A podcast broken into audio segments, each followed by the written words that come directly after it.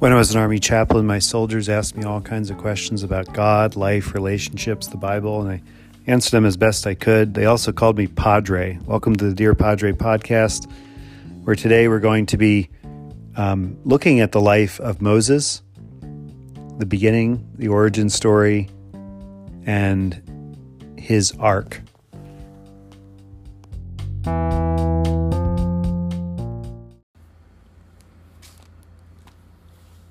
The origin story of every superhero is kind of like this a miraculous rescue birth story.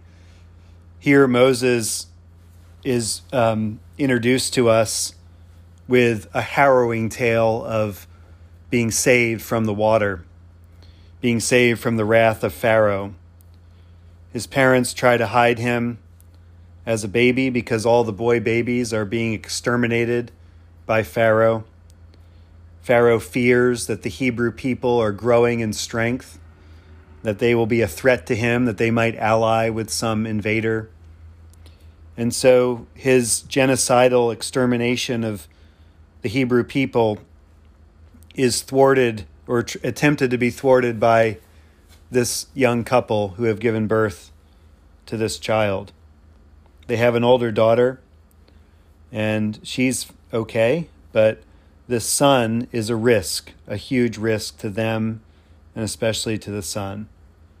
So, what she does after three months of, of this kind of torture, of worrying about being discovered, trying to hide a baby, as you know, uh, and I know, babies are loud.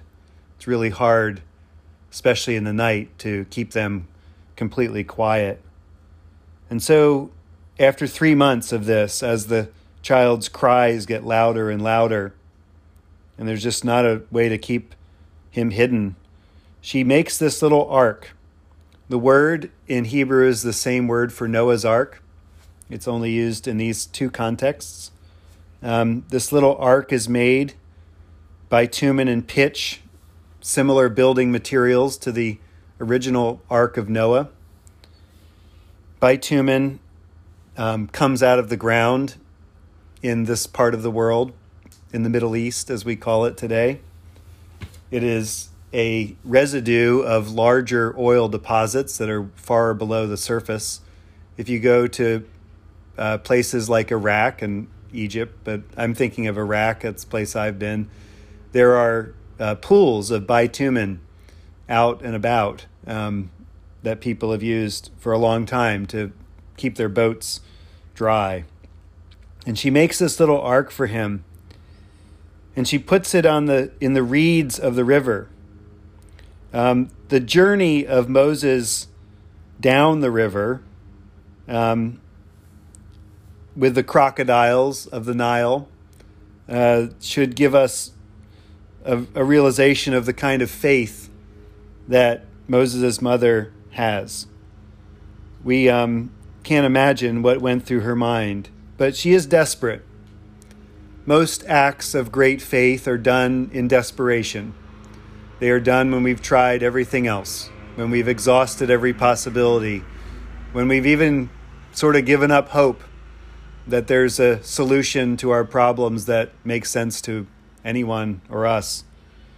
And this almost absurd solution is an act of faith and trust in God, the God of Abraham, Isaac, and Jacob. With what prayers she prayed, we don't know. All we know is that the sister of Moses follows her down the river, watching the basket among the reeds. Um, whether the ark travels down the river or not, that is hard to tell from the text.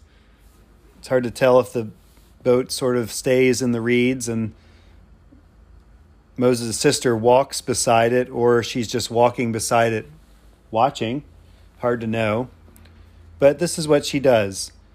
Now, Pharaoh, Pharaoh's daughter, comes down to the river with her entourage, and there she discovers this basket. Right away, they know it's one of the Hebrews' children likely because of circumcision. Hard to know any other way she would know. And she has pity on this child who is crying, crying out for his mother, crying out as God's people are crying out in their enslavement by Pharaoh. Here, the cries of God's people are heard by someone in Pharaoh's house. It is unlikely that Pharaoh's daughter was aware how many people in her father's kingdom were crying. The rich and powerful are often shielded from what is really happening in people's lives, in their real lives, on the ground. And so this little baby, Moses, enters the Pharaoh's house and she raises him. In an ironic twist of fate, she summons a wet nurse of the Hebrew women. Um, they are thought to be better at this than the Egyptian elites. For all through human history, the powerful and wealthy and privileged have looked to um, the people that have very little power for raising their children and even providing milk for them. This was a practice um, that was uh, this was done to enslave people here in this country um, for many years, as well as um, around the world. And so this little baby Moses grows up as one of the household of Pharaoh, grows up um, to be uh, in the Pharaoh's household. You've seen the movies um, of, you know, Ramesses, Charlton Heston, and others doing this sort of dance. There's not a lot about any of those kinds of relationships in the story. The um, directors of and writers of Ten Commandments certainly took liberties with the text. Um, I don't believe there's any indication that the pharaohs change, um, but who knows um, how it goes. We don't really even know which pharaoh. We know that one of the cities is named Ramesses, that the Hebrew people build, maybe named after Ramses II. He is often seen as the Pharaoh of the Exodus. Um, for biblical scholars, there is a great debate on when this, these events happened or if they happened at all. Um, an early date of the Exodus is a more conservative position. Um, a late date for the Exodus is a more uh, skeptical perspective, and no date for the Exodus is probably the most skeptical of all of them. Um, and the text doesn't tell us the year that these things happen. But if you read the story, um, we can see real human lives in these stories. We see Moses watching the beating of one of the Hebrew enslaved people, one of his kinfolk. He has a awareness. Um, not sure what, how or why he knows this, but he knows that he is not an Egyptian the way the Pharaoh's household is. He is aware of this somehow. And Prince of Egypt, Ten Commandments, and other films kind of tell us how he discovers this. The text does not. But he sees this Hebrew slave being beaten by an Egyptian taskmaster, um, and he kills him. The Hebrew here is he strikes him. Uh, he looks both ways, it says. And that's a good lesson for all of us. If you ever have to look both ways before you do something, you probably know um, it's either wrong in the moral framework that you're living in, or your conscience is telling you something about it. But here he strikes this Egyptian man who is beating these enslaved people, this enslaved man he strikes him. Um, here in the in the English translation, it says he kills him. Um, whether he meant to kill the man or not, it's hard to say. Um, but he dies, and he kills him. Um, and then he realizes he's going to be in trouble, especially when these other two enslaved people see him coming, breaking up one of their fights. And you see how this works. When there's oppression from the top, when there's brutality from the top of a system, the people at the bottom of the system often enact the brutality of the top on each other. This is why systems of abuse are so damaging long term for people, for their for real human lives. That those systems of abuse that are poured down from the powerful on the less powerful manifest with in with each other in really awful ways. So the beating of the Egyptians on the Hebrews now is that Hebrew the Hebrew enslaved people are fighting with each other. Um, brutality breeds brutality and leads to brutality and cruelty and hardship. Um, it does not produce kindness and gentleness and love. Only love can do that. And these are people that ex- are experiencing very little of that. He breaks up the fight, and they say, Who made you a ruler and a judge over us? The same thing Moses will hear many years from now, maybe 80 years from now, when he's leading God's people out of Egypt. People that he's leading say the same thing to him Who made you a ruler and a judge over us? And here they're saying it to him in this context. He realizes that the thing that he did is known, that he's killed this Egyptian. And then Pharaoh hears of it and tries to kill him. He runs away to Midian. There he meets the priest of Midian, this family that's living out in Midian. Um, they are followers of the true God. They are followers of the same God of Abraham, Isaac, and Jacob, even though they are not part of the family of Abraham, Isaac, and Jacob.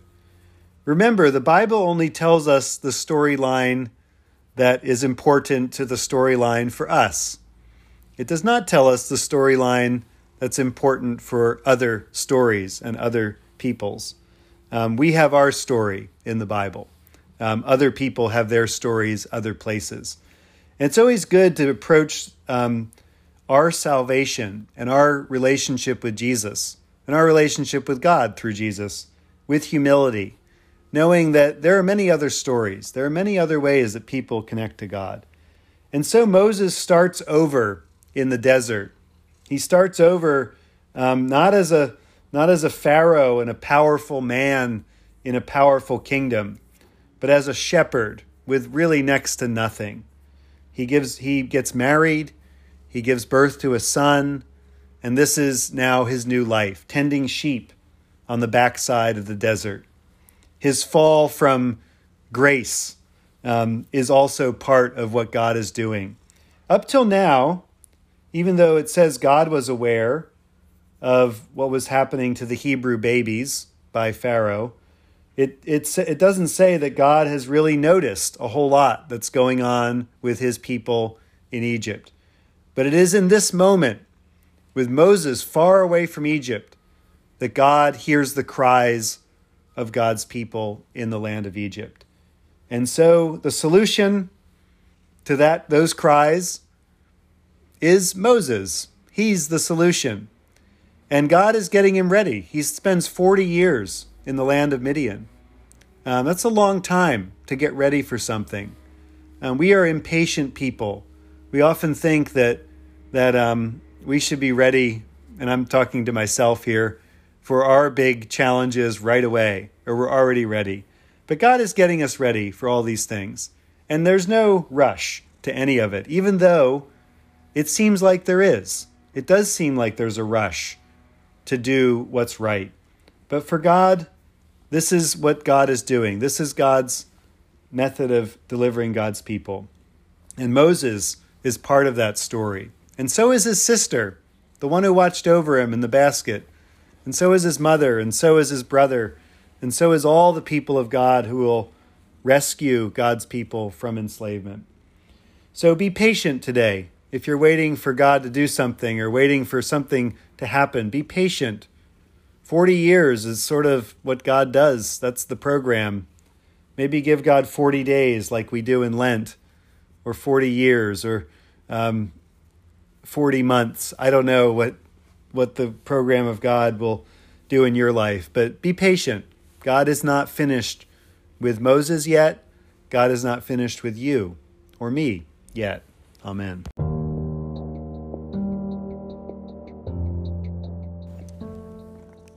Almighty God, whose most dear Son went not up to joy, but first he suffered pain, and entered not into glory before he was crucified, mercifully grant that we, walking in the way of the cross, may find it none other than the way of life and peace through the same thy Son, Jesus Christ, our Lord. In prayer for mission on 58, O God, who hast made of one blood all the peoples of the earth, and did send thy blessed Son to preach peace to those who are far off and those who are near. Grant that people everywhere may seek after you, after thee. seek after thee and find thee. Bring the nations into thy fold. Pour out thy Spirit upon all flesh, and hasten the coming of thy kingdom. The same thy Son, Jesus Christ our Lord. Amen.